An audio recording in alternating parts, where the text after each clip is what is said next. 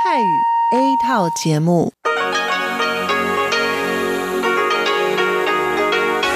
ที่นี่สถานีวิทยุเรดิโอไต้หวันอินเตอร์เนชันแนล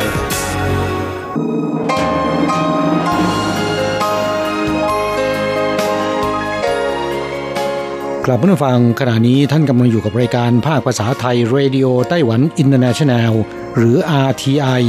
ออกกระจายเสียงจากกรุงไทเปไต้หวันสาธารณรัฐจีน เป็นประจำทุกวันนะครับ นอกจากรับฟังทางเครื่องรับวิทยุได้แล้ว ยังสามารถรับฟังรายการผ่านระบบออนไลน์ได้ที่ thai.rti.org.tw หรือที่ RTI Fanpage นะครับ ขอเชิญติดตามรับฟังรายการของเราได้ตั้งแต่บัดนี้เป็นต้นไป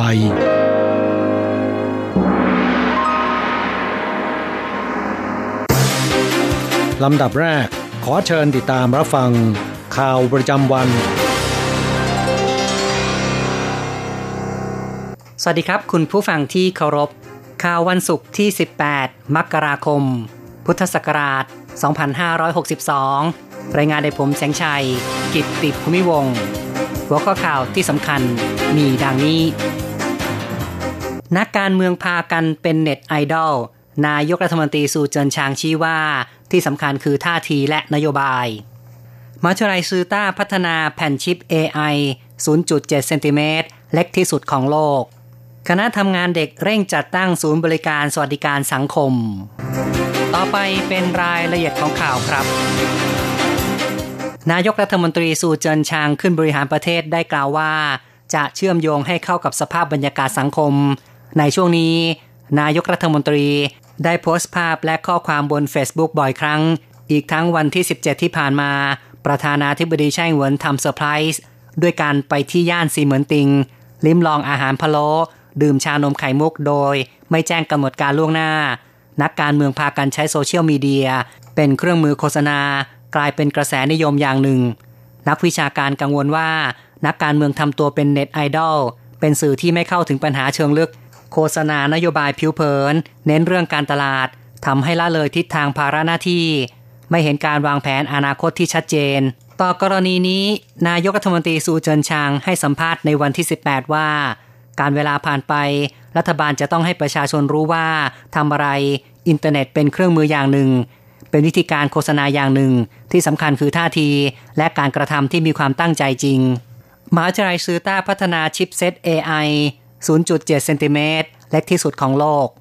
ทีมวิจัยพัฒนาสาขาเครื่องกลมาทรายซือต้า หรือว่า NTNU ของไต้หวัน ร่วมมือกับ T1 Technology Inc. แถลงผลงานในวันที่ 18 การพัฒนาชิปเซตเครือข่ายเส้นประสาท AI Deep Learning เล็กที่สุดของโลกความกว้างเพียง 0.7 เซนติเมตร ในอนาคตสามารถนำไปใช้ในอุปกรณ์เครื่องใช้ไฟฟ้าต่างๆ ศาสตราจารย์หวังเว่ยเยียนและทีมงาน ร่วมกันแถลงผลสำเร็จการพัฒนา Terminal AI Chipset และชิปเซตตรวจสอบผลิตภัณฑ์ AI ทีมวิจัยบอกว่า ปัจจุบันการพัฒนาด้าน AI มีความก้าวหน้าอย่างรวดเร็ว ผลิตภัณฑ์ส่วนใหญ่ใช้โปรแกรมคอมพิวเตอร์ ร่วมกับการ์ดจอภาพสำหรับ Terminal AI Chipset สามารถประกอบฝังเข้ากับแผ่นเมนบอร์ดได้ แต่ถ้าผลิตแล้วมีประสิทธิภาพไม่ตรงตามต้องการ จะแก้ไขไม่ได้ จึงต้องจัดทำแผ่นชิปตรวจสอบผลิตภัณฑ์ AI ด้วย เป็นตัวที่ใช้ฝึกฝน AI และทดสอบ AI เพื่อการพัฒนาผลิตภัณฑ์ ต่อไปครับเป็นเรื่องที่กรณีทารุณกรรมเด็กและเยาวชนเกิดขึ้นต่อเนื่องเป็นที่สนใจของหลายฝ่าย ที่ประชุมว่าด้วยการปฏิรูปกฎหมาย เสนอให้สภาบริหารจัดตั้งสำนักงานคุ้มครองเด็กและเยาวชน เพิ่มระดับการปกป้องสิทธิเด็ก ต่อกรณีนี้ ลินว่านอี้รัฐมนตรีประจำสภาบริหาร ซึ่งเป็นแกนนำคณะทำงานผลักดันสิทธิและสวัสดิการ เด็กและเยาวชน เปิดเผย ในวันที่ 18 ว่า ขณะนี้คณะทำงานเด็กและเยาวชน เป็นหน่วยงานระหว่างกระทรวง มีความสอดคล้องกับอนุสัญญา ว่าด้วยสิทธิเด็กของสหประชาชาติ รับผิดชอบในการคุ้มครองและปกป้องสิทธิเด็ก ลินวันอี้กล่าวด้ว่าหลังจากประธานาธิบดีไช่หวนขึ้นดำรงตำแหน่งแล้ว ได้ผลักดันเครือข่ายความปลอดภัยสังคม เปลี่ยนแปลงวิธีการทำงาน เน้นด้านการป้องกันจุดต้นเหตุซึ่งจะจัดตั้งศูนย์บริการสวัสดิการสังคม กระจายในท้องที่ต่างๆ แต่เนื่องจากรัฐบาลมีข้อจำกัดในด้านงบประมาณ และกำลังคน จึงต้องทยอยจัดตั้ง ปัจจุบันมีอยู่ 120 แห่ง หวังว่าในอนาคตจะ จัดตั้งได้ 160 แห่ง但是一百二十个还是不够我们希望能够呃到每十十五万人左右120 แห่งไม่พอ พวกเราหวังว่าทุก 150,000 คนจะต้องมีหนึ่งแห่ง รวมทั้งหมด 150 ถึง 160 แห่ง พวกเรายังขาดอีก 30 ถึง 40 แห่ง ปีที่แล้วเร่งเพิ่ม 14 แห่ง แต่ละปีเพิ่ม 10 กว่าแห่ง นักสังคมสงเคราะห์ก็ไม่พอ ปีที่แล้ว 326 คน ในปีนี้จะเพิ่มขึ้น คาดหวังจะเพิ่มจนถึง 3,000 คน ลินวันอี้บอกด้วยว่าสถิติชี้คดีเด็กถูกทารุณส่วนใหญ่มาจากครอบครัวที่อ่อนแอ เช่นพ่อแม่ตกงาน ป่วย ติดยาเสพติด ขาดความสามารถประกอบอาชีพ พ่อแม่วัยรุ่น ส่วนตัวมีปัญหาด้านการพัฒนาไม่พร้อม เด็กจึงต้องอยู่ในภาวะครอบครัวที่สับสนวุ่นวาย และไม่มั่นคง มอเตอร์ไซค์ไฟฟ้าขายดีกระทรวงเศรษฐการคาดปีนี้อุดหนุนทะลุ 80,000 คัน ยุคแห่งยานพาหนะสีเขียวมาถึงแล้ว รัฐบาลจัดสรรงบอุดหนุนประชาชนซื้อยานยนต์ไฟฟ้า กรมอุตสาหกรรมกระทรวงเศรษฐการแถลงในวันที่ 18 ปีที่แล้วจัดสรรงบประมาณ 572 ล้านเหรียญไต้หวัน แต่การซื้อมอเตอร์ไซค์ไฟฟ้าพุ่งขึ้นอย่างรวดเร็ว เงินอุดหนุนหมดก่อน จึงมีการจัดสรรเพิ่ม 3 ล้านเหรียญไต้หวัน ในปี 2018 การอุดหนุนรวม 78,000 คัน เทียบกับปี 2017 เพิ่มขึ้นเท่าตัว ถือว่าเป็นยุคบูมของมอเตอร์ไซค์ไฟฟ้า ในปีนี้กรมพลังงานจัดสรรงบประมาณ 603 ล้านเหรียญไต้หวัน สิ้นสุดวันที่ 18 เดือนมกราคม อุดหนุนไปแล้ว 4,899 คัน ถงเจียนเฉียง หัวหน้าฝ่ายเครื่องไฟฟ้าโลหะ กรมอุตสาหกรรมบอกว่า สาเหตุเนื่องจากผู้ประกอบการจัดโปรโมชั่น รถเก่าแลกซื้อรถใหม่ และรัฐบาลท้องถิ่นต่างประกาศมาตรการอุดหนุนกันแล้วทงเจียนเฉียงชี้ว่าในช่วงครึ่งปีหลัง ผู้ผลิตจะเริ่มออกรถรุ่นใหม่สู่ตลาด จะเกิดกระแสการซื้อคึกคัก ปีนี้คาดการณ์เป็นบวก เกษตรการจะอุดหนุนเกินกว่า 80,000 คัน หากงบประมาณไม่พอ จะดำเนินการจัดสรรเพิ่มอีกเหมือนปีที่แล้วข้อต่อไปครับ การเช่าอุปกรณ์ไฮเทคปัดกวาดในช่วงตรุษจีนกำลังฮิตในไต้หวัน ปัดกวาดใหญ่ตรุษจีน คุณแม่ปวดหัวอีกแล้ว ในตู้เสื้อผ้ายุ่งไปหมด แบบนี้ขอคำแนะนำจากด็อกเตอร์เสื้อผ้าได้ อย่าให้ดูแล้วรกแบ่งประเภทคร่าวๆ เสื้อกางเกง หรือแบ่งตามโอกาสใช้งาน คุยกับด็อกเตอร์เสื้อผ้าผ่าน video conference หมดปัญหาไปอย่างหนึ่ง แต่การปัดกวาดล่ะจะทำอย่างไร เดี๋ยวนี้เช่าอุปกรณ์ไฮเทคผ่านทางเว็บไซต์ได้แล้ว เครื่องฟอกอากาศ เครื่องดูดฝุ่นมีทุกชนิด บริการส่งถึงบ้านรวดเร็วทันใจซะด้วยหุ่นยนต์เช็ดกระจก เครื่องดูดฝุ่นแบบกรองน้ำราคา 7-8หมื่นเหรียญไต้หวัน เช่าครั้งละ 500 เหรียญไต้หวันเท่านั้น เช็ดกระจกปัดกวาดได้อย่างรวดเร็ว การทำความสะอาดบ้านไม่ใช่เรื่องยากอีกต่อไป แต่หากไม่มีเวลาจริง ๆ ต้องการว่าจ้างทำความสะอาด ต้องรีบจองด่วน ผู้รับจ้างบอกว่า งานยุ่งจนถึงวันศุกร์ดิบ 4 กุมภาพันธ์ตรุษจีนมาถึงแล้วจะจ้างทำความสะอาดหรือทำเอง ควรรีบจัดการเพื่อสิริมงคล ต้อนรับปีใหม่ด้วยความโชคดี อีกข่าวหนึ่งครับ คุณรู้หรือไม่ใบเสร็จรับเงินอิเล็กทรอนิกส์มีรางวัลแฝงอยู่มูลค่ารวม 45 ล้าน NT การตรวจรางวัลใบเสร็จรับเงินทุก 2 เดือน เป็นความหวังเล็กๆ น้อยๆของบางคนในไต้หวัน หากถูกรางวัลใหญ่ 10 ล้านเหรียญไต้หวัน จะได้หลุดพ้นจากความยากจน ตั้งแต่ปีนี้เป็นต้นไป ธนาคารไปรษณีย์ไม่รับขึ้นรางวัลใบเสร็จรับเงินแล้ว แต่ธนาคารอื่นทำหน้าที่แทนคือ First Bank และจางฮวาแบงก์และร้านสะดวกซื้อ 4 ยักษ์ใหญ่ 7-Eleven Family Mart High Life OK Mart รวมทั้งซุปเปอร์มาร์เก็ต PX Mart เป็นต้น นอกจากสถานที่ขึ้นรางวัลเปลี่ยนแปลงไป ยังมีบางสิ่งที่คุณอาจไม่รู้ กระทรวงการคลังของไต้หวันผลักดันใบเสร็จรับเงินระบบ cloud มีการให้รางวัลต่างหากอีก มูลค่ารวม 45 ล้านเหรียญไต้หวัน ใบเสร็จรับเงินระบบ cloud ก็เหมือนกับใบเสร็จรับเงินกระดาษ แต่เป็นใบเสร็จรับเงินอิเล็กทรอนิกส์เก็บไว้ในระบบ cloud ผ่านบาร์โค้ดในเครื่องมือถือ บัตร Easy Card บัตร iPass บัตร iCash บัตรเครดิต หรือบัตรสมาชิกต่างๆ การให้รางวัลใบเสร็จรับเงินระบบ cloud เพิ่มขึ้นจากรางวัลใบเสร็จแบบเดิม เป็นสิ่งที่รัฐบาลส่งเสริม การลดก๊าซคาร์บอนไดออกไซด์ส่งเสริมประชาชนใช้ใบเสร็จรับเงินอิเล็กทรอนิกส์ ปัจจุบันใบเสร็จรับเงินระบบ cloud แบ่งเป็นรางวัล 2,000 เหรียญไต้หวันจำนวน 15,000 รางวัล และรางวัล 1 ล้านเหรียญไต้หวันจำนวน 15 รางวัล มูลค่ารางวัลรวมเท่ากับ 45 ล้านเหรียญไต้หวัน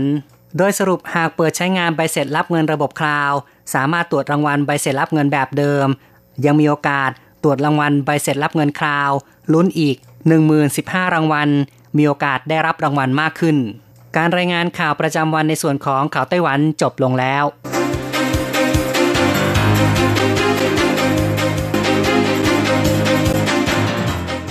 สวัสดีค่ะ คุณผู้ฟังอทีไอที่คารพทุกท่านขอต้อนรับเข้าสู่ช่วงของข่าวต่างประเทศและข่าวประเทศไทยกับดิฉันมณพรชัยวุฒิมีรายละเอียดของข่าวที่น่าสนใจดังนี้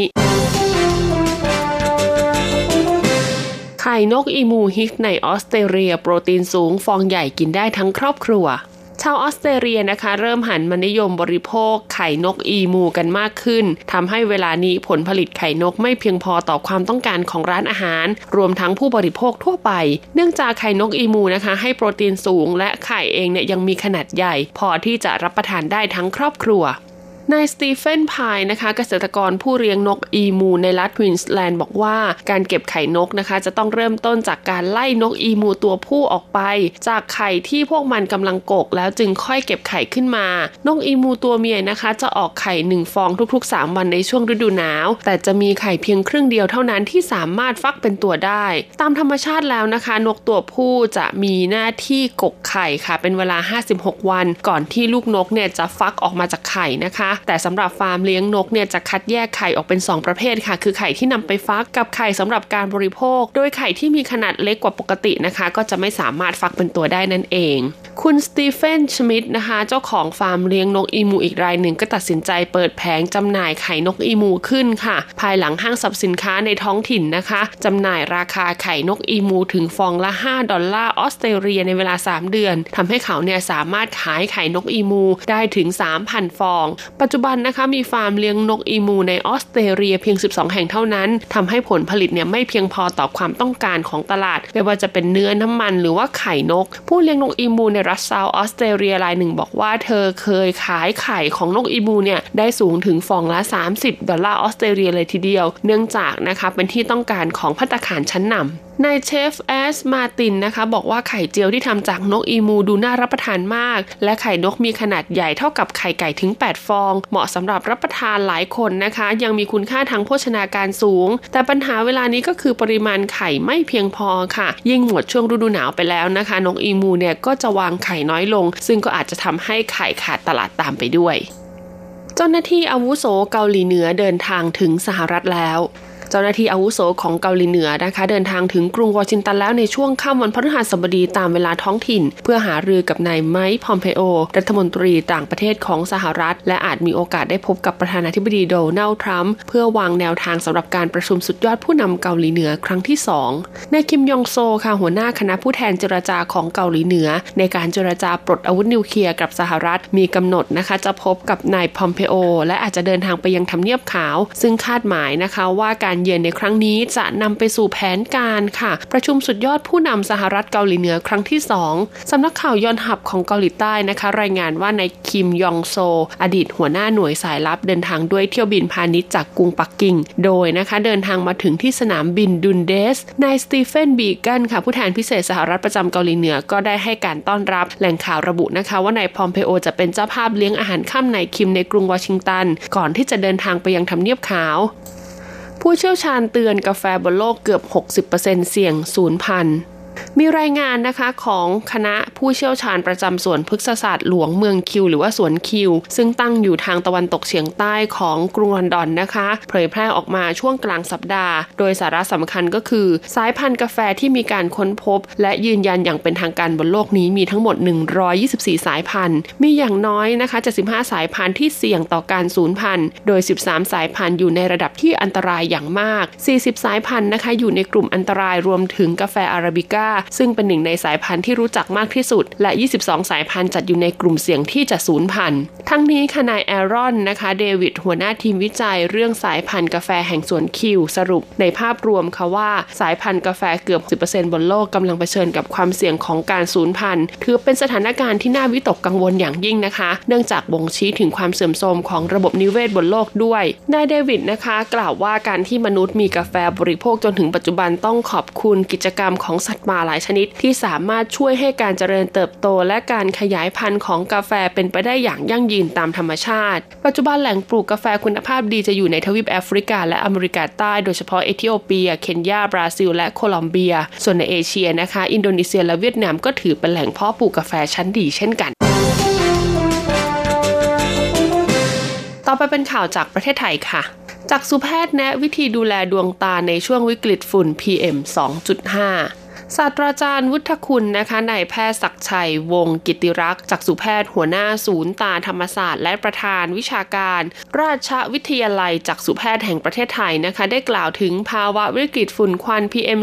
2.5 ว่าเป็นภาวะที่มีฝุ่นขนาดเล็กในอากาศมากกว่าปกติ โดยทั่วไปฝุ่นขนาดเล็กอาจทำให้ดวงตานะคะ เกิดอาการระคายเคือง แสบตาหรือตาแดงได้ แต่อาการผิดปกติเหล่านี้มักเป็นระยะเวลาสั้น ๆ ไม่ทำให้เกิดอันตรายร้ายแรงกับดวงตายกเว้นผู้ที่มีความผิดปกติกับดวงตาอยู่แล้ว เช่นต้อลมต้อเนื้อ หรือภูมิแพ้ขึ้นตา อาจทำให้มีอาการเคืองตาตาแดงมากกว่าปกติ อย่างไรก็ตามนะคะ หากได้ทราบถึงแนวทางปฏิบัติที่เหมาะสม ก็จะทำให้ดวงตาของเราปลอดภัยจากวิกฤตฝุ่นควันนี้ได้ ข้อแนะนำเกี่ยวกับการดูแลดวงตาในภาวะวิกฤตฝุ่นควันนะคะ ก็คือควรหลีกเลี่ยงการอยู่ในบริเวณที่มีฝุ่นควันหนาแน่น เท่าที่สามารถทำได้ และหากมีอาการระคายเคืองหรือแสบตานะคะ ก็ควรหลีกเลี่ยงการขยี้ตา ให้ล้างตาด้วยน้ำสะอาดหรือใช้น้ำตาเทียมหยอดสำหรับคนที่มีปัญหาต้อลมต้อเนื้อนะคะ หรือว่าภูมิแพ้บริเวณดวงตาอยู่แล้ว เมื่อต้องเข้าไปในบริเวณที่มีฝุ่นควันมากก็ควรหาแว่นตาชนิดที่มีขอบด้านบนด้านข้างมาใส่ เพราะแว่นตาทั่วไปนะคะไม่สามารถป้องกันฝุ่นควันที่เข้าได้จากข้างล่าง ส่วนคนที่ใส่คอนแทคเลนส์นะคะ หากต้องอยู่ในที่ที่มีฝุ่นควันเยอะ ก็ควรใช้แว่นตาแทนค่ะ เพราะการใส่คอนแทคเลนส์อาจเพิ่มความเสี่ยงต่อการติดเชื้อที่ดวงตาได้ อย่างไรก็ตามนะคะ หากพบมีอาการผิดปกติรุนแรง เช่นตาแดง ขี้ตามีสีเขียวหรือสีเหลืองตามัวนะคะ ให้รีบไปพบจักษุแพทย์โดยเร็วนายกประชุมหัวหน้าส่วนราชการใช้ e-meeting ครั้งแรก พลเอกประยุจันโอชานายกรัฐมนตรี และหัวหน้าคณะรักษาความสงบแห่งชาตินะคะ เป็นประธานการประชุมหัวหน้าส่วนราชการระดับกระทรวง หรือเทียบเท่าครั้งที่ 1 ประจำปีพุทธศักราช 2562 ที่กระทรวงศึกษาธิการ ซึ่งก่อนเข้าร่วมประชุมนะคะนายกรัฐมนตรีก็ได้ชมนิทรรศการสมเด็จพระเจ้าบรวงเธอ กรมพระยาดำรงราชานุภาพ และการจัดแสดงห้องทำงาน อุปกรณ์การเรียนการสอนรวมถึงหนังสือในสมัยโบราณ จากนั้นค่ะนางเมธินีนะคะ เทพมณีเลขาธิการคณะกรรมการข้าราชการพลเรือนหรือกอพอเป็นตัวแทนหัวหน้าส่วนราชการนะคะ มอบแจกันอวยพรปีใหม่ให้กับนายกรัฐมนตรี ขณะที่นายการุณสกุลประดิษฐ์ค่ะปลัดกระทรวงศึกษาธิการก็ได้มอบนะคะ ภาพนูนสูงรูปม้าให้กับนายกรัฐมนตรี ซึ่งเป็นผลงานเขียนของนักเรียนวิทยาลัยในวัง พร้อมกันนี้นะคะ ก็ได้มีการประชุมเพื่อแนะนำตัวปลัดกระทรวงคนใหม่ที่เข้ามารับตำแหน่งนะคะไม่ว่าจะเป็นปลัดกระทรวงกลาโหม กระทรวงพาณิชย์และกระทรวงพลังงาน นายกรัฐมนตรีนะคะ ได้กล่าวขอบคุณสำหรับคำอวยพรปีใหม่ค่ะ และก็ขอให้พรนั้นกลับไปยังทุกคน อย่างไรก็ตามขอให้หัวหน้าส่วนราชการนะคะระมัดระวังการทำงานและเรื่องส่วนตัวให้มากที่สุดในช่วงเวลานี้ การประชุมครั้งนี้ค่ะใช้ระบบ e-meeting นะคะคือเอกสารทั้งหมดจะอยู่ในหน้าจอคอมพิวเตอร์เป็นครั้งแรก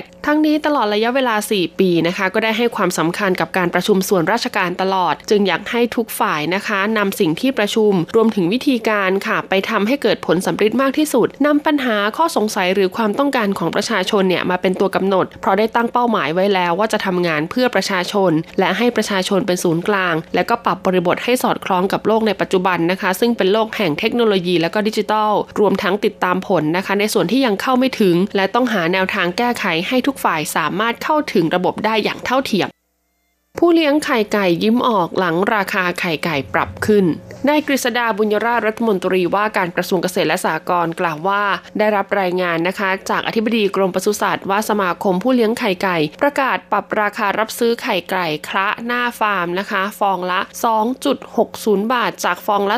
2.50 บาท มีผลตั้งแต่วันที่ 18 มกราคมนี้เป็นต้นไป และมีแนวโน้มนะคะว่าจะสูงขึ้นอย่างต่อเนื่อง จากที่ได้นโยบายของกรมปศุสัตว์นะคะ เพื่อแก้ไขปัญหาราคาไข่ไก่ที่ตกต่ำอย่างยั่งยืน เนื่องจาก2 ปีที่ผ่านมานะคะ ไข่ไก่เป็นสินค้าชนิดหนึ่ง ที่มีปริมาณผลผลิตจำนวนมากเกินความต้องการของตลาดในประเทศค่ะทำให้ราคาไข่ไก่เนี่ยตกต่ำลง ดังนั้นค่ะ กรมปศุสัตว์จึงได้ทำโครงการรักษาเสถียรภาพราคาไข่ไก่ขึ้นเมื่อปีพุทธศักราช 2561 โดยสำรวจข้อมูลที่ถูกต้องแม่นยำอย่างรอบด้านนะคะ ทั้งในด้านของปริมาณการผลิต โครงสร้างราคาปริมาณความต้องการบริโภคของตลาดในประเทศ การแปรรูปและการส่งออก แล้วก็นำข้อมูลทั้งหมดนะคะ มาวิเคราะห์วางแผนร่วมกับผู้ที่มีส่วนเกี่ยวข้องอย่างใกล้ชิด จนกระทั่งล่าสุดค่ะ ก็สามารถมีมาตรการแก้ไขปัญหาระยะสั้นได้นะคะด้วยการรวบรวมไข่ไก่สดส่งออกไปจำหน่ายยังต่างประเทศค่ะถึง 65 ล้านฟอง ซึ่งหลังจากมีการส่งออกไข่ไก่นะคะไปยังฮ่องกงที่เป็นตลาดใหญ่แล้ว ล่าสุดค่ะสิงคโปร์เองก็ได้มีการเพิ่มนะคะ ปริมาณนำเข้าไข่ไก่จากประเทศไทยด้วย ต่อไปเป็นการรายงานอัตราแลกเปลี่ยนค่ะประจำวันศุกร์ที่ 18 มกราคม พุทธศักราช 2562 อ้างอิงจากธนาคารกรุงเทพสาขาไทเปโอนเงิน 10,000 บาทใช้เงินเหรียญไต้หวัน 9,950 เหรียญ แลกซื้อเงินสด 10,000 บาท ใช้เงินเหรียญไต้หวัน 1,240 เหรียญสำหรับการแลกซื้อเงินดอลลาร์สหรัฐ 1 ดอลลาร์สหรัฐใช้เงินเหรียญไต้หวัน 31.10 เหรียญจบการรายงานข่าว สวัสดีค่ะ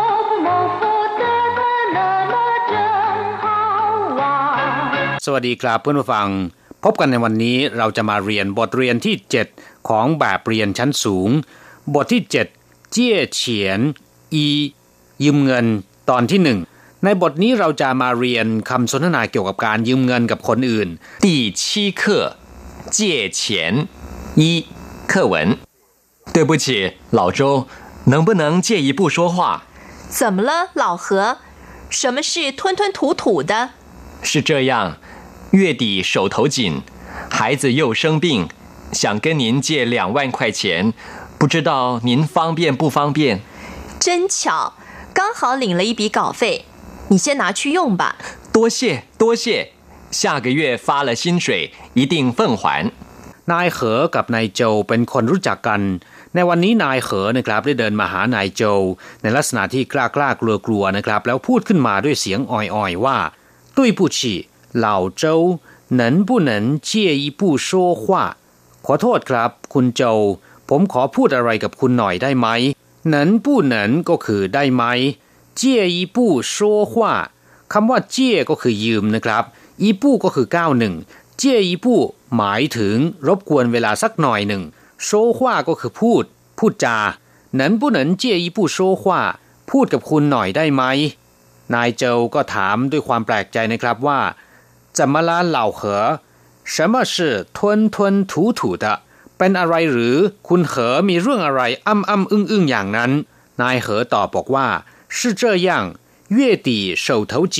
孩子又生病想跟您借两万块钱不知道您方便不方便 คืออย่างนี้สิ้นเดือนเงินขัดสน ลูกก็ไม่สบาย อยากจะขอยืมเงินจากคุณสักสองหมื่นเหรียญจีนไม่ทราบว่าคุณจะสะดวกไหม นายเจาตอบว่า真巧刚好领了一笔稿费你先拿去用吧ช่างบังเอิญเหลือเกิน เพิ่งรับเงินค่าเขียนเรื่องมา คุณเอาไปใช้ก่อนก็แล้วกันเหล่าเหอตอบว่า多谢多谢下个月发了薪水一定奉还ขอบคุณมาก เงินเดือนออกเดือนหน้าจะนำมาใช้คืนอย่างแน่นอน ครับผู้ฟังหลังจากที่ทราบความหมายของคำสนทนาในบทนี้แล้วนะครับ ต่อไปเราจะไปเรียนรู้คำศัพท์ใหม่ๆในบทเรียนนี้คำที่หนึ่งทวนทวนถูถูแปลว่าอ้ำอ้ำอึ้งอึ้งไม่กล้าพูดเต็มปากเต็มคำหรือเป็นคำที่บรรยายว่าพูดไม่เต็มปาก หรือไม่กล้าพูดอะไรทำนองนั้นนะครับ ยกตัวอย่างเช่น有事快说不要吞吞吐吐的 มีธุระก็บอกมาเร็ว อย่ามัวแต่อ้ำอ้ำอึ้งอึ้งอยู่เลยคำว่าทวนตัวเดียวนะครับ ก็หมายถึงกลืน อย่างเช่นว่าป่าเย่าทวน下去กลืนยาเข้าไปทวนสือแปลว่า กลืนกิน เช่นต้าหยีทวนสือเฉาหยีปลาใหญ่กลืนกินปลาเล็ก ตูทวนแปลว่า กลืนคนเดียวนะครับ ซึ่งก็หมายความว่าอมหรือว่ายักยอกของผู้อื่นมาเป็นของตนแต่เพียงผู้เดียว ส่วนคำว่าถูแปลว่า คายหรือว่าคายออกนะครับ เมื่อเราทานของเข้าปากแล้วก็รู้สึกไม่อร่อย ต้องการจะคายออกมานะครับ ก็จะพูดว่า ถูชูหลาย นอกจากแปลว่าคายแล้วนะครับ ยังมีความหมายว่าอาเจียน อย่างเช่นว่าโอทู่คลื่นไส้อาเจียนช่างทู่ช่าเชี่ยทั้งอาเจียนแล้วก็ท้องเดิน ทู่เชี่ยอาเจียนออกมาเป็นเลือด เมื่อรวมคำว่าทวนที่แปลว่ากลืน แล้วก็ทู่ที่แปลว่า คายออกมาแล้วนะครับ กลายเป็นทวนทู่ ก็แปลว่า กลืนแล้วก็คายออกนะครับ อย่างเช่นว่าทุนถูเลี่ยง ปริมาณการรับเข้าไปแล้วก็ส่งออกมา อย่างเช่นเกาชงกังขั้วกุยทุนถูเลี่ยง全球第三大ปริมาณการขนถ่ายตู้คอนเทนเนอร์ของท่าเรือเมืองเกาสงมากเป็นอันดับสามของโลก แต่เมื่อนำเอาคำว่า 吞吐 แต่ละคำมาพูดซ้ำๆกัน เป็น 吞吞吐吐 จะไม่มีความหมายว่าการกลืนเข้าไปแล้วก็คายออกมานะครับ แต่อาจจะได้ความหมายใหม่ แปลว่า พูดไม่เต็มปากเต็มคำหรือไม่กล้าพูดอ้ำอ้ำอึ้งอึ้งอยู่นะครับ月底 แปลว่าสิ้นเดือน ปลายเดือนคำว่าเย่ก็แปลว่า เดือน พระจันทร์ อย่างเช่นว่าอี่เหนียนเยี่ยวเชื่อเกยเย่หนึ่งปีมีสิบสองเดือนเย่คันนิตยสารรายเดือนเย่ปิ่ง ขนมไหว้พระจันทร์ ซึ่งก็เป็นขนมที่มีรูปกลมที่ชาวจีนนิยมนำไปไหว้ในเทศกาลไหว้พระจันทร์นะครับเย่เฉียว โลกพระจันทร์ ตีก็แปลว่า ปลาย หรือว่าก้นนะครับ อย่างเช่นว่าเนียนตีปลายปี หายตีก้นทะเล จิงตีก้นบ่อเย่ตีก็คือปลายเดือน ส่วนกลางเดือนในภาษาจีนก็จะเรียกว่าเย่จง ต้นเดือนเรียกว่าเย่ซูเฉาเถาจิงหมายถึงอัตคัดขัดสนหรือไม่มีเงินลำพังคำว่าเฉาเถาก็แปลว่าอยู่ในมือนะครับ อย่างเช่นว่า 这本书我有可惜不在手头上หนังสือเล่มนี้ผมมีแต่น่าเสียดายที่ไม่ถืออยู่ในมือผม และอีกความหมายหนึ่งนะครับ ก็หมายถึงการบอกถึงสภาพการเงินส่วนตัวว่า อัตคัดขัดสนหรือไม่ อย่างเช่นว่าเฉาเถาคว้านยู่เงินในมือมีอยู่เหลือเฟือ ส่วนคำว่าจิ่งนะครับก็แปลว่าแน่น หรือขาดมือ เมื่อนำไปรวมกับคำว่าเฉาเถาเป็นเฉาเถาจิ่ง ก็หมายความว่าไม่มีเงินขัดสนหรือว่าเงินขาดมือนะครับคำที่สี่ปีแปลว่าเครื่องมือที่ใช้ในการเขียนหรือว่าวาดนะครับ อย่างเช่นว่า เชียนปี ดินสอ เหมาปี ผู้กันสวยปีปากกาหมึกซึมฝนปีช็อกแต่ในบทเรียนนี้นะครับคำว่า ปีไม่ได้หมายถึงเครื่องมือหรืออุปกรณ์ที่ใช้ในการเขียนหรือวาดตามที่อธิบายมาแต่อย่างใดนะครับ คำว่าปีในสนทนาบทนี้เนี่ยหมายถึงคำศัพท์ที่บอกจำนวนเงินนะครับ อย่างเช่นว่าอีปีเฉียน เงินจำนวนหนึ่งอีปีขวัญเงินยอดหนึ่งหรือว่าเงินก้อนหนึ่งสั้นปีจัง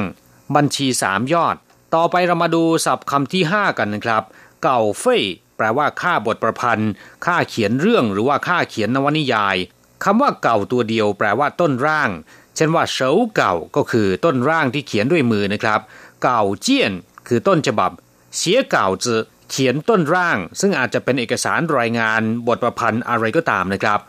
ส่วนคำว่าเฟ่ยนั้นเรียนมาแล้วแปลว่าค่าค่าใช้จ่าย เก่าเฟ่ยก็คือเงินที่ได้จากการเขียนบทประพันธ์ เขียนเรื่องหรือว่าเขียนนวนิยายนะครับเฟิ่งขวานแปลว่ามอบคืน ขอคืนให้ เฉพาะคำว่าเฟิ่งนะครับ ก็แปลว่าให้ หรือมอบแด่ ซึ่งส่วนใหญ่จะหมายถึงให้หรือว่ามอบแด่ผู้ที่อาวุโสกว่า หรือผู้ที่เป็นผู้บังคับบัญชา เช่นว่าเฟิ่งช่างอีเฟิ่งหลี่วู่ขอมอบของขวัญหนึ่งชิ้นให้ท่าน เฟิ่งมิ่นรับคำสั่งปฏิบัติตามคำสั่ง เช่นว่า เฟิ่งมิ่นหวานเฉิงกงจั่วรับคำสั่งมาให้ปฏิบัติหน้าที่หรือว่าการงานให้แล้วเสร็จ นอกจากนี้นะครับยังแปลว่าเคารพหรือว่าเลื่อมใส อย่างเช่นว่า สิ้นเฟิ่งโฝเจ้า หมายถึงนับถือเลื่อมใสหรือว่าศรัทธาในศาสนาพุทธ ส่วนคำว่าขวานก็แปลว่าคืน เช่นหยู่เจี้ยหยู่ขวานใจเจี้ยผู้หนาน ยืมแล้วมีการใช้คืนจะยืมอีกเป็นเรื่องที่ไม่ยาก นี่เป็นคำพูดที่บรรดาเจ้าหนี้ทั้งหลายมักจะพูดนะครับ ในขณะที่ให้ยืมเงินแก่ลูกหนี้นะครับ เมื่อนำมารวมกับฟ่งแล้วเนี่ยจะได้คำว่าเฟิงขวาน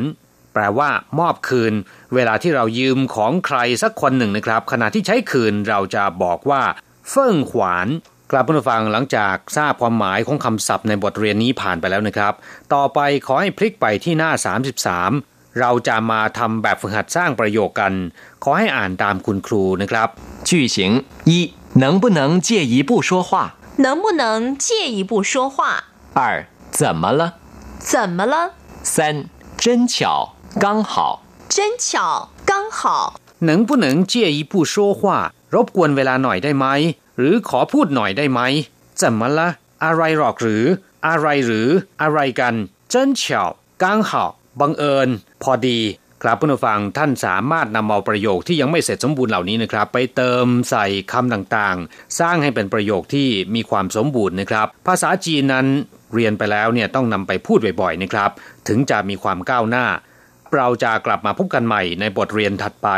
สวัสดีครับ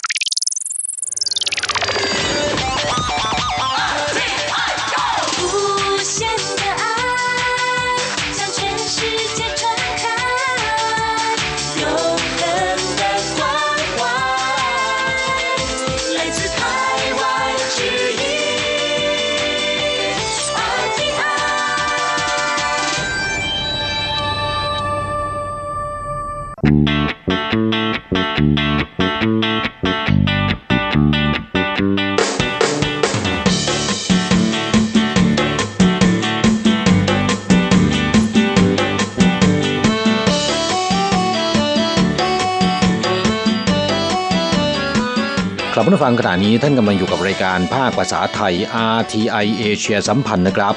ลำดับต่อไปขอเชิญติดตามรับฟัง ข่าวคราวและความเคลื่อนไหวด้านแรงงานต่างชาติในไต้หวัน ในช่วงขุนพลแรงงานไทย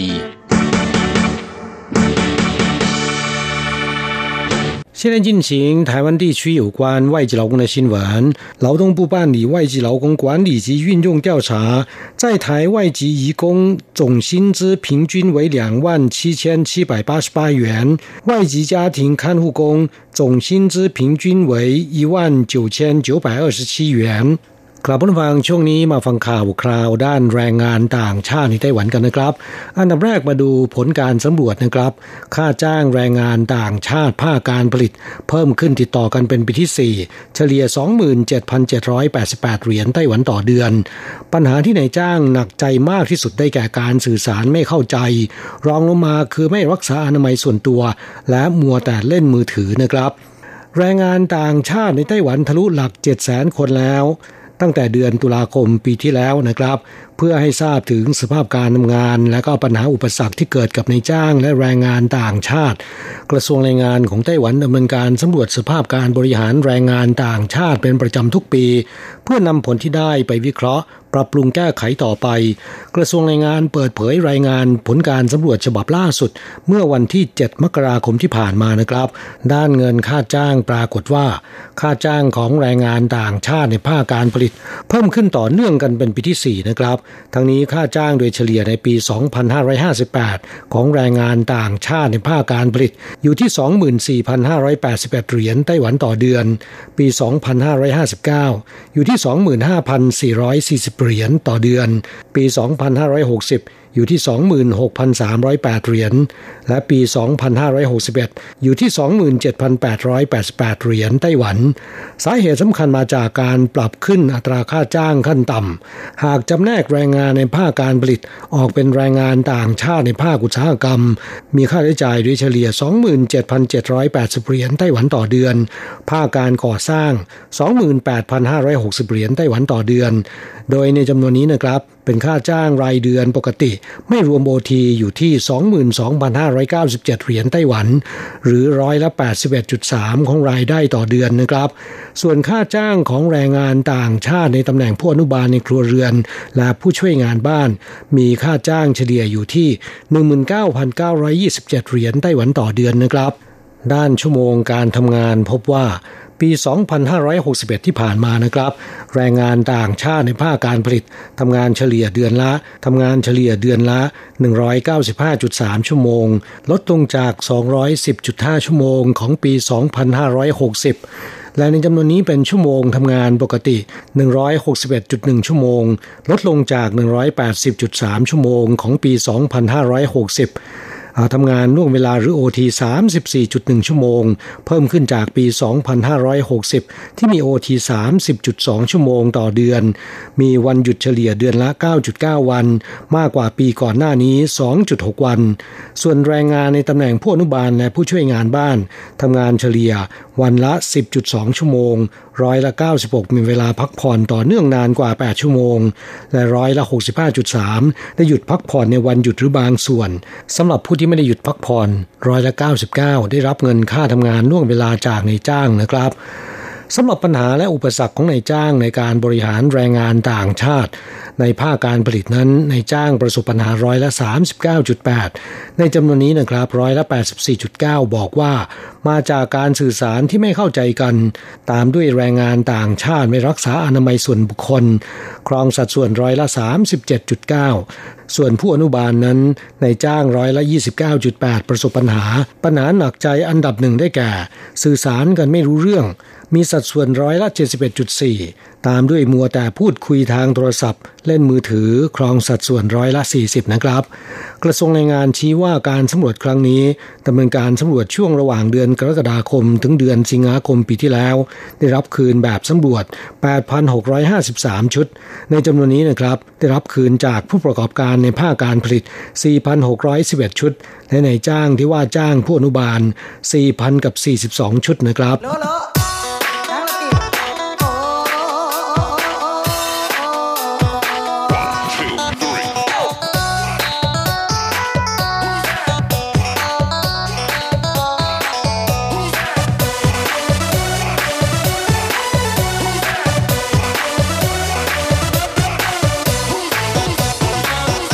ต่อไปมาฟังข่าวคราวของแรงงานอินโดนีเซียนะครับ รวมกลุ่มกันเก็บขยะอนุรักษ์ป่า ให้เหตุผลว่าไต้หวันก็เป็นบ้านของเราเช่นกันนะครับ แรงงานต่างชาติในไต้หวันมีจำนวนกว่า7 0 0 0 0 0 คนแล้ว ในจำนวนนี้เฉพาะแรงงานอินโดนีเซียนะครับ ก็มีจำนวนมากถึง 270,000 คน ชาวไต้หวันจำนวนไม่น้อย เมื่อได้ยินคำว่าแรงงานอินโดนีเซียนะครับ ก็มักจะนึกภาพไปถึงแรงงานต่างชาติ ที่ไปรวมตัวกันยึดพื้นที่ห้องโถงสถานีรถไฟไทเปในวันหยุด แต่น้อยคนนักที่จะรู้ว่ามีแรงงานอินโดนีเซียหลายกลุ่มนะครับ รวมตัวกันบำเพ็ญสาธารณประโยชน์ อย่างก่อนหน้านี้มีแรงงานอินโดนีเซียในนครไทจงกลุ่มหนึ่ง ประมาณ 30 คน ใช้เวลาว่างในวันหยุดไปเก็บกวาดถนน สนามหญ้าและริมทาน ในนครไทจง ทำให้ชาวนครไทยจงเปลี่ยนมุมมองแรงงานต่างชาติไปในทางบวกมากขึ้นนะครับ ล่าสุดมีแรงงานอินโดนีเซียจิตอาสาในนครนิวไทเปกลุ่มหนึ่งนำโดยนางสาวมายา อาศัยวันหยุดขึ้นเขาลงห้วย เก็บกวาดขยะถุงพลาสติกและขวดน้ำที่นักท่องเที่ยวเดินทางไปเที่ยวป่าและทิ้งไว้ รวมถึงทำความสะอาดและถอนหญ้าตามริมคลอง นางสาวมายากล่าวว่า การเก็บกวาดขยะในป่า นอกจากเป็นการอนุรักษ์โลก อนุรักษ์ไต้หวัน ซึ่งพวกตนได้ถือเป็นบ้านเกิดแห่งที่สองไปแล้วนะครับ ยังเป็นการพลิกมุมมองและภาพลักษณ์ของแรงงานต่างชาติ ในสายตาของชาวไต้หวันด้วย เพราะที่ผ่านมานะครับ มีข่าวในเชิงลบ เกี่ยวกับแรงงานต่างชาติมากมาย จึงได้ชักชวนเพื่อนๆที่มีความคิดเดียวกันบำเพ็ญสาธารณประโยชน์ ด้วยการเก็บขยะตามป่าเขาและลำห้วย ที่มีผู้คนไปเที่ยวและทิ้งเหลือไว้ ให้ไต้หวันสะอาดยิ่งขึ้น ตั้งแต่เดือนเมษายนปี 2561 เป็นต้นมานะครับ ขณะที่อินดรี ผู้อนุบาลอินโดนีเซียหนึ่งในจิตอาสาเก็บขยะในป่ากล่าวว่า แรงงานอินโดนีเซียนิยมไปใช้ห้องโถงสถานีรถไฟไทเป เป็นจุดนัดหมายญาติมิตรในวันหยุดและวันสำคัญ ทิ้งเศษขยะไว้เกลื่อน เป็นเหตุทำให้ผู้บริหารของสถานีรถไฟ ไม่ให้ใช้เป็นสถานที่นัดหมายญาติมิตร ในเทศกาลสิ้นสุดการถือศีลอดของชาวมุสลิมไปหนึ่งปี ต่อมามีการจัดอาสาสมัคร เตือนให้ดูแลความสะอาดและความเป็นระเบียบเรียบร้อย จึงได้รับอนุญาตให้กลับมาใช้สถานที่เดิมจัดงานอีก แต่ก็ทำให้ภาพลักษณ์แรงงานอินโดนีเซีย ได้รับความเสียหายเป็นอย่างมาก เพื่อที่จะเปลี่ยนมุมมองของชาวไต้หวันดังกล่าว ขณะเดียวกันก็เป็นการแสดงออกถึงความรัก และความขอบคุณที่มีต่อไต้หวัน พวกตนจึงรวมกลุ่มเป็นจิตอาสา ใช้เวลาว่างจากการทำงานทำความสะอาดบริเวณป่าและลำห้วยของไต้หวันนะครับ กลับนฟังก็เป็นกิจกรรมที่น่าชื่นชมทำให้ชาวไต้หวันที่ได้พบเห็นจำนวนไม่น้อย รวมไปถึงสื่อที่ทราบเรื่องไปทำข่าวนะครับ ต่างแสดงความชื่นชม โดยบอกว่าแรงงานต่างชาติกลุ่มนี้น่ารักมาก และพวกเขารักไต้หวันไม่แพ้พวกเราเลยนะครับ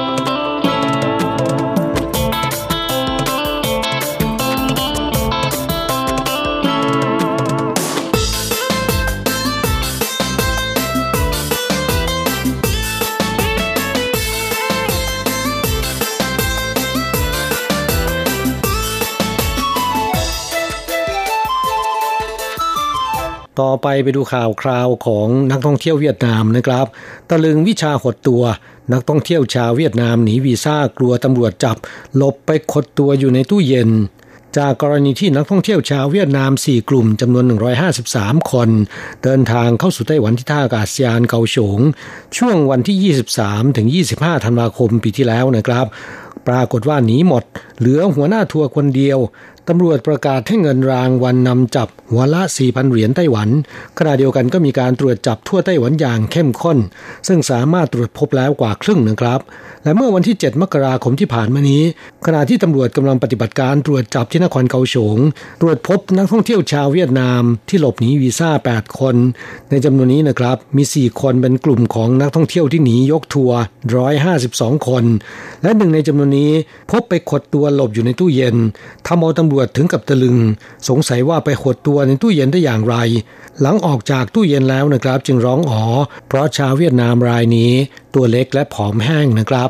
กลับมาฟังปัญหาการหลบหนีของนักท่องเที่ยวชาวเวียดนามมีมานานแล้วนะครับ ดังนั้นการยื่นขอวีซ่าเข้าไต้หวันของชาวเวียดนาม จึงค่อนข้างจะเข้มงวด แต่เพื่อจะดึงดูดชาวเวียดนาม พม่าและก็ลาวที่มีฐานะทางการเงินดีนะครับ ให้เดินทางมาท่องเที่ยวที่ไต้หวันมากขึ้น ไต้หวันอนุญาตให้บริษัททัวร์ที่ได้มาตรฐาน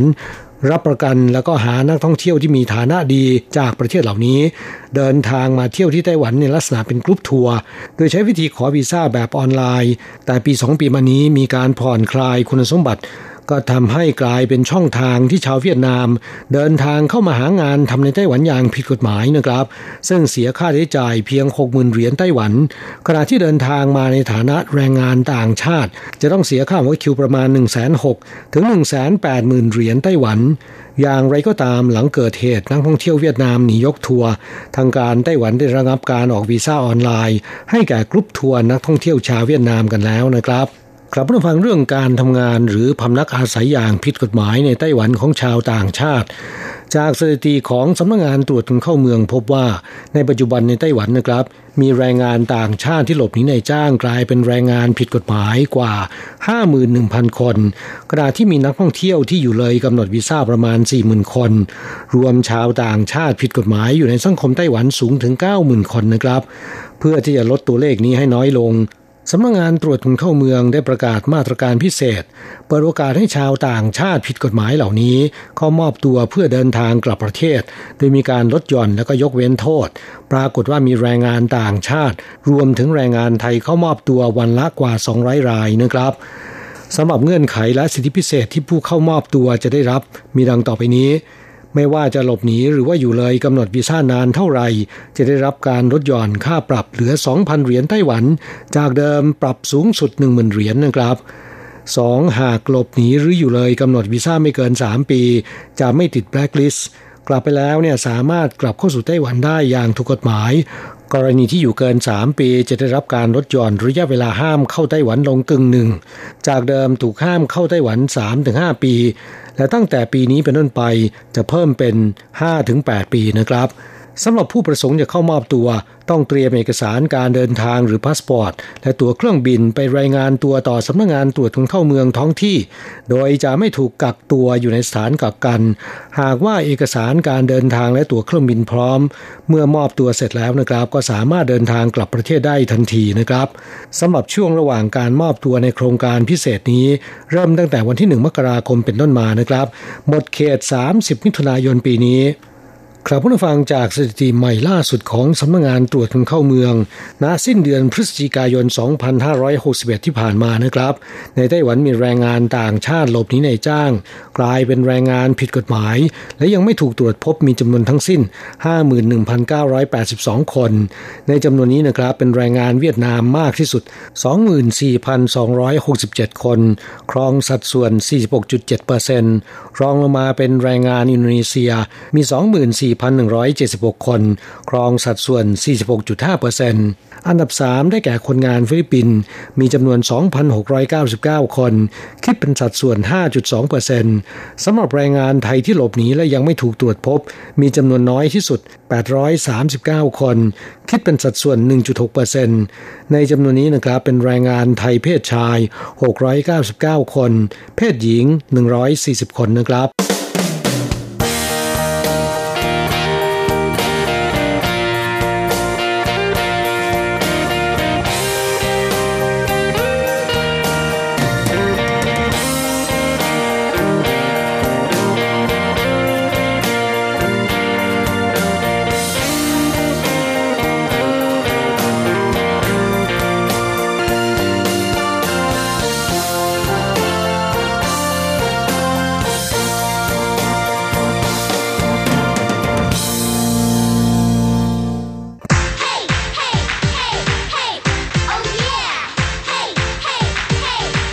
อยากรู้ไหมไต้หวันมีอะไรดี ขยับเข้ามาสิ จะบอกให้กับอะไรๆในไต้หวันเวอร์ชันเดี่ยวไมโครโฟน สวัสดีครับคุณฟังทุกท่านลาสำหรับสัปดาห์นี้อะไรๆในไต้หวันก็กลับมาพบกับคุณฟังแล้ว เช่นเคยนะฮะมาตอนนี้ไป เราจะมาพบกันเป็นประจำในทุ่มคืนของคืนวันศุกร์ก่อนที่จะกลับมาพบกันซ้ำอีกครั้งในช่วงเช้าของวันเสาร์นะฮะลานอกจากนี้ยังสามารถรับฟังย้อนหลังได้ทั้งทางเว็บไซต์ ทั้งแอป แล้วก็ทางแฟนเพจของเราและสำหรับในช่วงแรกของรายการในวันนี้นั้นแม่ก็คงจะต้องบอกสวัสดีกับ อากาศหนาวๆที่กำลังจะมาเยือนอีกแล้วนะฮะ โดยเห็นข่าวนั้นเขาก็บอกว่าช่วงสุดสัปดาห์นี้จะมีความเปลี่ยนแปลงเกิดขึ้นนะโดยวันเสาร์นั้นอากาศจะยังดีอยู่นะแล้วก็อุณหภูมิค่อนข้างจะอบอุ่น แต่พอถึงค่ำคืนของวันอาทิตย์นั้น ก็จะเริ่มมีฝนตกพร้อมกับลมหนาวที่จะพัดโชยมานะทำให้อุณหภูมิทางภาคเหนือ จะลดลงเหลือแค่ประมาณ 14 องศาเท่านั้นเอง ยังไงสำหรับใครที่อยากเที่ยวก็คงจะต้องรีบไปนะในช่วงวันเสาร์ก่อนที่เดี๋ยวอาทิตย์หน้านี้จะเข้าสู่ช่วงที่อากาศทั้งหนาวแล้วก็ชื้นด้วยนะครับ ลามาก่อนอื่นเลยนะฮะก็คงจะต้องกล่าวขอบคุณนะฮะเพื่อนผู้ฟังที่ส่งการ์ดอวยพรปีใหม่เข้ามาให้นะฮะคุณทศพลนะครับเพื่อนผู้ฟังที่อยู่แถวๆกุยซานของเทาหยวนนะฮะก็ได้รับแล้วด้วยความขอบพระคุณนะฮะแล้วก็หมายขอให้คุณทศพลนั้นเสนียนควายเลอร์เซินถีเจียนขังและวานชื่อหรูอี เช่นเดียวกัน กลับมาเข้าเรื่องเที่ยวของเรากันต่อนะฮะในช่วงอากาศหนาวๆแบบนี้เนี่ยก็จะมาถึงช่วงฤดูการชมดอกไม้อีกแล้ว กับดอกไม้ที่ถือว่าเป็นดอกไม้ประจำชาติของสาธารณจีนไต้หวันอย่างเหมยหว่าหรือดอกเหมยในช่วงนี้ที่เจียวปั่นซันกงหยวนนะสวนสาธารณะเจียวปั่นซันซึ่งตั้งอยู่ในเขตฟู่ซิงชีของนครเทาหยวน ก็เข้าสู่ช่วงของเทศกาลดอกเหมยแบบเต็มตัวนะฮะ โดยภายในบริเวณสวนสาธารณะนะฮะมีต้นเหมยที่มีอายุมากกว่า 30 ปีนะฮะ มากกว่า 300 ต้นปลูกอยู่นะฮะ แล้วก็ถือเป็นแหล่งชมดอกเหมยที่ใหญ่ที่สุดทางภาคเหนือของเกาะไต้หวันแห่งหนึ่ง โดยเทศกาลชมดอกเหมยปีนี้ก็เริ่มตั้งแต่เมื่อช่วงสัปดาห์ที่ที่แล้วนะครับที่เพิ่งจะผ่านมามาจนถึงสัปดาห์นี้ ละพิเศษในวันที่ 20 มกราคมนี้นะฮะทางนครเทาหยวนนั้นจะมีการจัดกิจกรรมสั่งเหมยถงเล่อชื่อนะฮะซึ่งก็จะเป็นกิจกรรมที่เกี่ยวข้องกับการละเล่นเด็กแบบโบราณนะครับมาคลอเคล้าคลอเคลียไปกับการชมดอกเหมย นอกจากนี้แล้วนะฮะมาเพื่อที่จะโปรโมทกิจกรรมในครั้งนี้เนี่ยทางนครเทาหยวนก็ได้ จัดแคมเปญพิเศษนะครับ เปิดให้คนขึ้นไปเดินข้ามสะพานซินซี่โขเตี้ยวเฉียวฟรีนะฮะตั้งแต่ต้นเดือนที่ผ่านมานะฮะจนถึงวันที่ 21 มกราคมนี้ก็คือวันจันทร์ที่จะถึงนี้ โดยสะพานข้ามแม่น้ำซินซี่โขเตี้ยวเฉียวนี้นะครับ ก็เป็นสะพานแขวน แล้วก็เป็นสะพานคนเดินนะฮะมีความยาวตลอดเส้นเนี่ย300 กับอีก 3 เมตร ถือเป็นสะพานคนเดินข้ามแม่น้ำที่ยาวที่สุดของไต้หวันนะฮะแล้วก็นอกจากนี้ จะต้องใช้เวลาในการเดินนะฮะประมาณ 25 นาทีเลย แต่ทั้งนี้แหละทั้งนั้นนะฮะใครที่อยากจะไปเดินนั้น ต้องขึ้นไปลงทะเบียนบนเว็บไซต์ของทางซินซี่โคเต้าเฉียวก่อนจริงๆ ถ้าไม่ได้ไปในช่วงที่เขาเปิดให้เดินฟรีนั้นก็เสียค่าบัตร แต่ก็ไม่แพงนะฮะคนละ 100 NT เท่านั้นเอง โดยค่าบัตรนี้จะรวมถึงค่ารถที่จะส่งกลับมา หลังจากเดินลงไปด้านด้านล่างแล้ว แต่ในช่วงที่เขาไม่เก็บค่าบริการนั้นก็คือเปิดให้เดินฟรีเนี่ยก็จะไม่มีรถรับส่งเหมือนกันนะฮะเพราะฉะนั้นใครที่เดินไปเนี่ยก็ จะต้องเดินตามทางถนนนะทางถนนกลับมาที่เดิมนะอันนี้ก็เลยต้องขอให้คนที่จะไปเดินในช่วงที่เปิดสะพานให้เดินฟรีเนี่ยต้องอลองดูนิดหนึ่งนะครับว่าตัวเองเดินไหวหรือเปล่าในช่วงขากลับ จริงๆ นอกจากที่เจ้าผันซานกงหยวนเล่านะฮะในไต้หวันนั้นก็ยังมีอีกหลายจุดเลยที่เป็นแหล่งชมดอกเหมยดังๆนะโดยเฉพาะยิ่งในเขตตำบล ซินอีเซียงนะฮะของจังหวัดนันโถนะฮะที่นั่นถือเป็นแหล่งเลยนะเป็นดงของการชมดอกเหมยเลยก็ว่าได้นะฮะมีอยู่เต็มไปหมดเลยอย่างนั้นก็ดีนะฮะสำหรับคนไทเปนั้นก็ไม่ต้องไปถึงต่างจังหวัดก็มีดอกเหมยให้ดูกันนะโดยเฉพาะที่สวนสาธารณะ หลงซิงฮวาหยวนนะฮะซึ่งก็ตั้งอยู่ที่บริเวณปากทางนะฮะของสี่แยก ระหว่างถนนเจี้ยนกัวเป่ยลู่กับถนนหมิงเฉียนตงลู่นะฮะก็คือใกล้ๆกับสิงเทียนกงนะฮะลงรถไฟฟ้าที่สถานีสิงเทียนกงเนี่ยแล้วก็เดินมาตามถนนหมิงเฉียนตงลู่นะฮะแล้วก็พอลอดใต้สะพานเจี้ยนกัวปุ๊บก็จะเห็นสวนสาธารณะหลงซิงกงเวียนนะอยู่ซ้ายมือเลยนะก็เดินเข้าไปในสวนเลย ตรงบริเวณใกล้ๆตรงนั้นเลยนะก็จะเป็นแหล่งที่เขาปลูกต้นเหมยเอาไว้เยอะมากเหมือนกันนะฮะแล้วก็ที่นี่เนี่ยยังนอกจากจะเป็นแหล่งชมดอกเหมยแล้ว ก็ยังเป็นแหล่งชมหิ่งห้อยด้วยนะครับแหมเขามีการเอาหิ่งห้อยมาเพาะเลี้ยงแล้วก็ปล่อยไว้แถวๆนี้เหมือนกัน นอกจากนี้อีกจุดหนึ่งนะฮะที่คนนิยมไปชมดอกเหมย ก็คือที่บริเวณชื่อหลินกวนตินะหรือทำเนียบของอดีตประธานบดี เจียงไคเชกนะฮะซึ่งอยู่ในเขตซื่อหลิน ก็ลงรถไฟฟ้าสถานีซื่อหลินนะออกประตูหมายเลขสองเดินตรงพวดเดียวก็ถึงแล้วนะฮะภายในบริเวณสวนนั้นก็จะเป็นสถานที่สำหรับจัดเทศกาลดอกไม้มากมายนะฮะส่วนดอกเหมยนั้นก็มีปลูกอยู่ อย่างถาวรนะภายในสวนก็จะบานประจำช่วงนี้แหละนะฮะก็เริ่มออกดอกให้เห็นแล้วนะฮะก็จะเป็นอะไรที่สวยมากๆนะฮะและยังมีจุดหนึ่งที่อยู่ใกล้ๆกันนะก็คือสวนสาธารณะชื่อเฉียงกงเหวียนที่อยู่ตรงข้ามกับประตูใหญ่นะฮะของสุรินควันตีนะฮะเดินข้ามไปเนี่ยก็จะเห็นสวนใหญ่ๆนะก็เดินตรงเข้าไปเลยครับ ตรงนั้นเนี่ยนั่นแหละครับเป็นอีกแหล่งหนึ่งที่คนเขาไปชมดอกเหมยกันเยอะๆนะฮะเอาไว้ถ้ามีข่าวว่าดอกเหมยบานเต็มที่เมื่อไหร่เนี่ยผมจะรีบหามาฝากกันเลยนะตอนนี้ก็ได้ข่าวมาแล้วว่ามันตูมๆมาพักใหญ่แล้วนะก็ไม่รู้ว่าถึงตอนนี้เนี่ยเป็นยังไงบ้างแล้ว แต่เชื่อเชื่อว่านะช่วงสุดสัปดาห์นี้ก็เป็นอะไรที่ถ้าไม่ได้ไปไหนนะก็น่าจะลองไปเที่ยวชมกันได้ แล้วก็นอกจากนี้สำหรับคนรักซากุระนะฮะแม่ก็มีข่าวมาฝากอีกเหมือนกันนะฮะว่าที่พิงลินของนครนิวไทเปนะฮะก็เริ่มบานแล้วเหมือนกันนะครับ เพราะฉะนั้นช่วงนี้ไปจนถึงช่วงปลายปลายเดือนนะฮะช่วงแม่สุดสัปดาห์ที่เริ่มหยุดเทศกาลตรุษจีนนั้นจะเป็นช่วงที่ดอกซันอิงฮวานะหรือนางพญาเสือโคร่งเนี่ยจะบานสะพรั่งเต็มที่เลยในแถบพิงลินและสือติ้งนะฮะรวมไปถึงอูไหลนะฮะของนครนิวไทเปนะฮะก็ไปชมกันได้นะครับมาก็เป็นอะไรที่ใกล้ๆนะฮะไม่ไกลเลยไปสะดวกด้วย อยู่แถวไหนใกล้ตรงไหนสะดวกตรงไหนก็ไปกันตรงนั้นได้เลย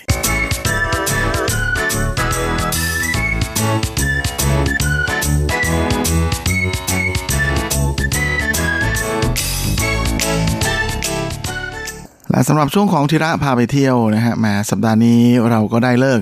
มาเที่ยวตอนจบของสวนป่าธรรมชาติซานหลินซีกันเสียทีนะฮะกับ杉林溪森林生態渡假園區 ซึ่งแม้เขาตั้งชื่อภาษาอังกฤษได้ search ง่ายอ่านง่ายมาก ๆ เลยว่า Sun Link 4นะฮะ Sun คือพระอาทิตย์ Link ที่หมายถึงเชื่อมโยงเชื่อมต่อนั่นแหละนะฮะ C ก็คือทะเลนะฮะใครเห็นชื่อนี้คงจะนึกว่าเป็นทะเลที่ไหนแต่ไม่ใช่เลยนะเป็นสวนป่า แต่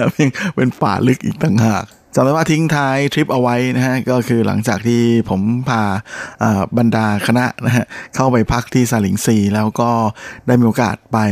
ดูดาวในยามค่ำคืนนะฮะกับความอลังการเวอร์วังมากๆนะของท้องฟ้าที่เต็มไปด้วยธงดาวนะเพราะว่าแม้เราอยู่ในป่านะที่แม่มีแสงรบกวนค่อนข้างจะน้อยนะยกเว้นแสงจากในโรงแรมเอง นะฮะมาครั้งนี้มาต่อกันตอนจบดีกว่านะฮะกับการไปเที่ยวเดินเล่นในสวนป่าธรรมชาตินะฮะโดยตอนเช้านั้นก็อาจจะต้องตื่นกันเช้านิดหนึ่งนะฮะเพราะว่าต้องรีบกินอาหารเช้าให้เสร็จ แล้วก็เดินออกจากตัวโรงแรมพอดีเราเดิน เราเลือกพักที่โรงแรมตัวโรงแรมใหญ่นะฮะเพราะฉะนั้นก็จะต้องเดินออกมาด้านหน้าเพื่อที่จะต่อรถเข้าไปข้างในนะฮะคือข้างในสวนเนี่ยเขาไม่ให้รถเข้าไปแล้วนะเขาให้เฉพาะรถของทางสวนเท่านั้นที่จะให้บริการรับส่ง แต่ถ้าใครไม่อยากจะนั่งรถอยากจะเดินชมธรรมชาติไปเรื่อยๆนั้น เขาก็มีพาเดินนะครับ มีมักคุเทศมาพาเดินตั้งแต่เช้าเหมือนกันนะฮะ โดยส่วนของผมนั้นที่ไปกันก็แหมนั่งรถดีกว่าเนาะเราก็เลยไปซื้อตั๋วนั่งรถกันนะฮะเพื่อที่จะไปลงด้านในสุดเลยนะฮะตรงนั้นเนี่ยก็จะถือเป็นไฮไลท์นะฮะจุดที่เป็นไฮไลท์ของการไปเที่ยวที่ซานหลินซีเลยยังไงก็ต้องไปชมกันให้ได้นะฮะนั่นก็คือจุดที่เขาเรียกกันว่า น้ำตก松瀧岩瀑布 นะฮะหรือซงหลง Rock Waterfallจากตรงบริเวณจุดที่ลงรถนั้นเดินไปถึงที่น้ำตกเนี่ยก็แป๊บเดียวเองนะฮะไม่ถึง 10 นาทีนะใกล้มากๆ แล้วก็ทางเดินก็ไม่ได้อะไรมากมาย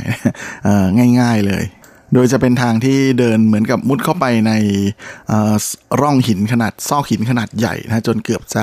คล้ายกับเป็นถ้ำแล้วนะเพียงแต่ว่ามีด้านหนึ่งมันเปิด อยู่นะก็เลยไม่ได้เป็นถ้ำนะแล้วก็เดินเลาะริมผนังไปก็จะไปโผล่ออกมาตรงบริเวณน้ำตกพอดีนะก็เป็นภาพที่สวยทีเดียวนะก็น่าจะไปชมดูกันนะแถมตรงบริเวณน้ำตกตรงนี้เนี่ยก็ว่ากันว่าเป็นหนึ่งในจุดที่มีโอโซน เข้มข้นที่สุดในไต้หวันเลยทีเดียวนะใครที่ไปก็อย่าลืมไปรับพลังตรงนี้นะฮะมารับพลังกันให้เต็มที่และจากตรงนี้ก็จะมีทางเดินขึ้นเขานะให้ขึ้นไปตรงจุดที่เป็นถ้ำที่เขาเรียกกันว่าเทียนตี้เยียนซึ่งเป็นถ้ำตื้นๆฮะแต่ว่ามองดูแล้วเนี่ยเหมือนกับเป็นดวงตานะฮะขาที่เป็นเบ้าตาที่มันเว้าเข้าไปฮะแหมดูไกลๆก็ให้ความรู้สึกน่ากลัวเหมือนกัน นะครับ จากตรงบริเวณของ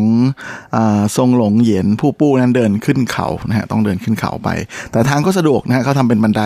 เรียบร้อยเลยนะครับแหมไม่ต้องลุ้นอะไรมาก เดินไปประมาณ 20 นาทีนะฮะ900 เมตร โดยประมาณได้และจากตรงนี้พอเที่ยวเสร็จนะครับ ก็ลงมานั่งรถเมย์กลับมานะฮะนั่งรถรับส่งเรียกเขาซะ กลับมาลงจุดที่เป็นเเขาเรียกกันว่าฮวาห้วยจงซินนะก็คือ flower center นะฮะซึ่งก็เป็นสวนดอกไม้นะที่เขามีการปลูกดอกไม้ตามฤดูกาลนะฮะพอดีช่วงที่ผมไปนั้นเป็นช่วงของผักโบตันนะฮะที่เขาเอากระหล่ำปลีมาดัดแปลงพันธุ์นะฮะจนมันกลายเป็นเหมือนกับเป็นดอกคล้ายๆโบตัน สวยๆนะสีม่วงๆขาวๆแล้วก็มาปลูกเรียงรายนะฮะทำเป็นรูปนู้นรูปนี้ก็ดูแล้วสวยดีนะแต่ว่าถ้าใครไปในช่วงที่เป็นเดือนอประมาณกุมภานะฮะก็จะมีดอกทิวลิปให้ได้ชมกันนะฮะหรือถ้าไปช่วงประมาณมีนาเมษาเนี่ยก็จะเป็นช่วงของดอกโบตั๋นนะฮะแล้วก็นอกจากนี้ยังมีดอก wisteria ด้วยนะฮะและช่วงประมาณเดือนอพฤษภาถึงมิถุนาเนี่ยก็จะมีดอกกล้วยไม้นะฮะให้ได้ชมกันในขณะที่พฤษภาถึงสิงหาจะเป็นฤดูของดอกไฮเดรนเยียนะฮะมาที่นี่ก็ก็จะมีสารพัดดอกไม้ให้ได้ดูกันนะส่วนช่วงที่เราไปนั้นถ้าใครไปประมาณพฤศจิกนะตรงนั้นจะมีป่าสนหัวล้านนะฮะที่เรียกกันว่า落羽松 ปลูกเป็นแนวเลยนะฮะมาพอดีช่วงเราไปนั้นมันร่วงหมดแล้วหัวล้านจริง ๆ ก็เลยไม่ค่อยสวยแต่พื้นก็แดงสวยดีนะครับ เพราะว่ามันจะเปลี่ยนสีเป็นสีแดงก่อนแล้วค่อยร่วงนะฮะใครที่ไปช่วงที่มันยังไม่ร่วงเนี่ยก็จะเวอร์วังและอลังมากๆนะและแถวๆนั้นก็จะมีป่าเมเปิลอยู่ด้วยนะครับ ก็โอ้โห อะไรมันจะฟินขนาดนั้นนะฮะถ้าไปช่วงประมาณสักพฤศจินะฮะปลายปลายเดือนพฤศจิเนี่ยก็จะเป็นช่วงที่เมเปิลกำลังสวยเลยนะฮะอ้อลืมบอกไปนะฮะว่าที่นี่ก็มีซากุระเหมือนกันนะช่วงประมาณมกรากุมภานะฮะช่วงใกล้ๆกับที่มีดอกทิวลิปนั่นแหละนะฮะจากตรงนั้นเดินชมเดินถ่ายรูปกันนะฮะจริง ๆ ตอนแรกก็นึกว่าจะแป๊บเดียวนะฮะแต่พอเจอดอกไม้ขนาดนี้แค่ผักโบตัน กับสวนผลล้านแบบ โอ้ยโล่งๆไม่มีอะไรนะ แค่นี้ก็ยังใช้เวลาอยู่ได้นาน